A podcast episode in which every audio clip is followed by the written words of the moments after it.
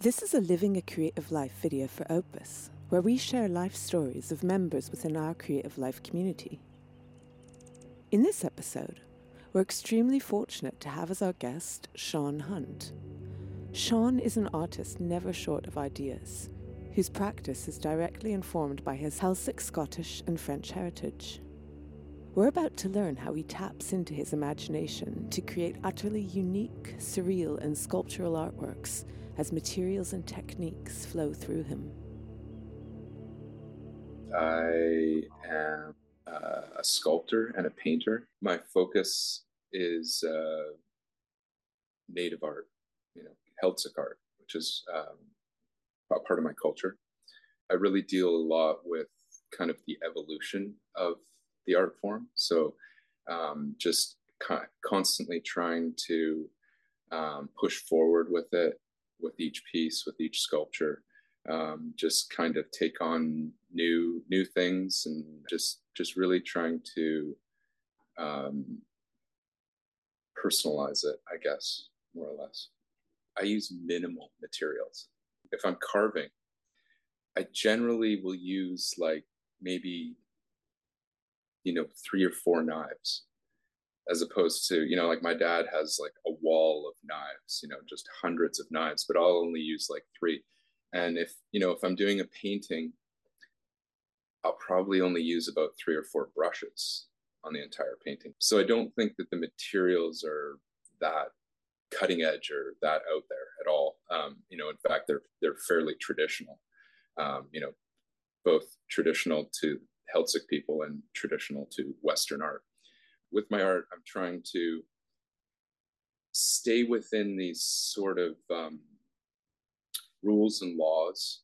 The boundaries keep me um, grounded, but but also I like to just sort of like to push against those boundaries. You know, maybe when I was younger, it was more to like be a bit more provocative, but now it's just really for my own enjoyment, really the art form that I, I work in is it's it's very much like um, it's it's very cerebral and it's a very much a, a, puzzle, but that's how it feels to me. It's it's very um, it's challenging to work within those restrictions, if that makes sense. I believe acrylics work well for native art because we're dealing with a lot of form line, and form line is very hard edged and it needs to be very precise, at least on the edge. And oil just doesn't dry fast enough um, in order for you know me to not mess up those very accurate lines.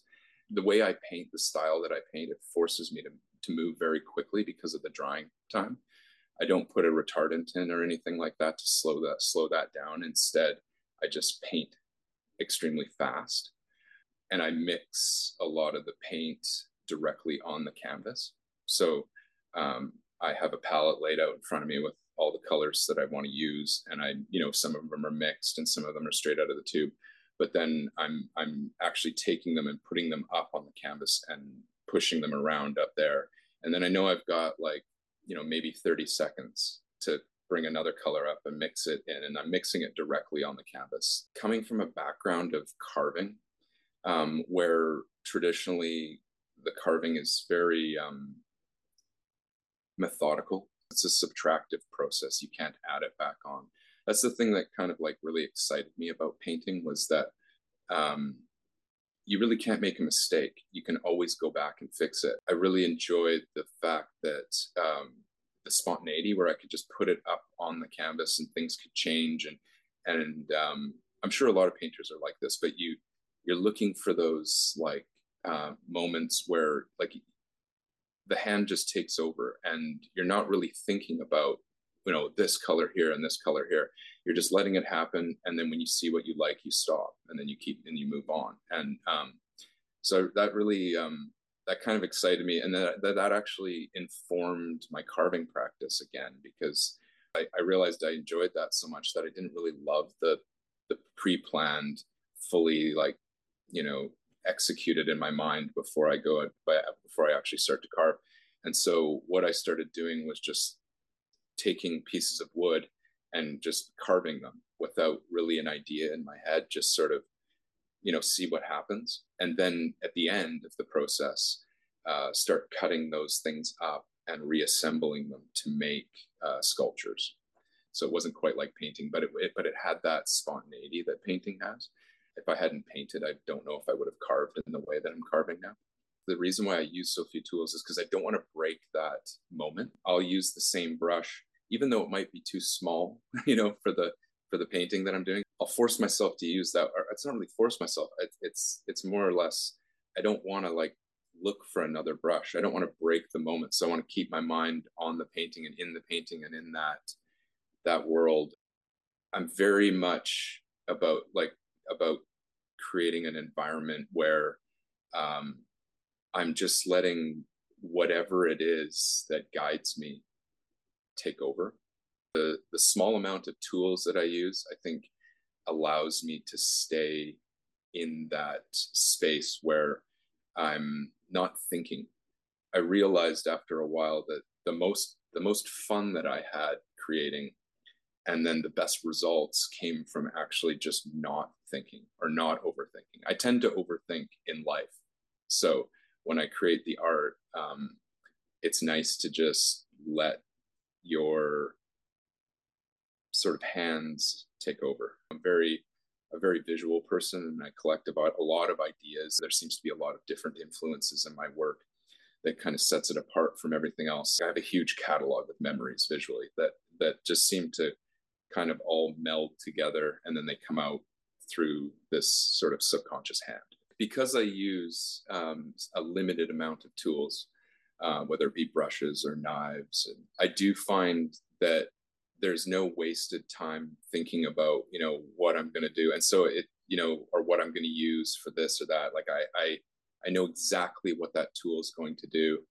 Um i it's almost the tool becomes like this extension of of not only my hand but you know that deeper thing the soul the less i think about the tool and the more i just think it's just a part of me the work is better it just it seems to come out better. And so um, I think my lack of tools uh, both keeps me in in that flow state. The more I overcomplicate things, the more I start to think, and then once I start to think, I'm out of that state of flow. I feel like I'm constantly challenging myself. I think earlier in my career, I was challenging myself like in huge ways, um, constantly. And then what I tried to do was slow that down and and try to challenge myself in smaller ways that are not any less insignificant but it i find i find it it allows me to go deeper into my subject matter instead of just bouncing from one subject matter to the next and things look so radically different um, that's almost easier to do. I think it's more challenging you know to do it in subtle ways. Yeah i don't really experiment that much with material. It's almost like the material is just it just needs to be really familiar because it's what I'm doing on it that is the real exciting journey for me. You know, give me a material and I'll make something with it. I can prepare my canvas, get it done. I, it's almost robotic. I know how to do it, get it all ready, and then the creation begins. You know, it's um. So for me, ma- material um, it hasn't that hasn't been a thing yet where where material is leading me down these creative avenues um, if it's obviously something that's untouched for me and and um, obviously something that like i know there's like this this big world to explore there we hope you've enjoyed this living a creative life video on shawn hunt here at opus we're committed to sharing life stories of members within our creative life community You'll find today's episode and many more inspirational videos in our Living a Creative Life resource library at www.opusartsupplies.com. Thanks for watching.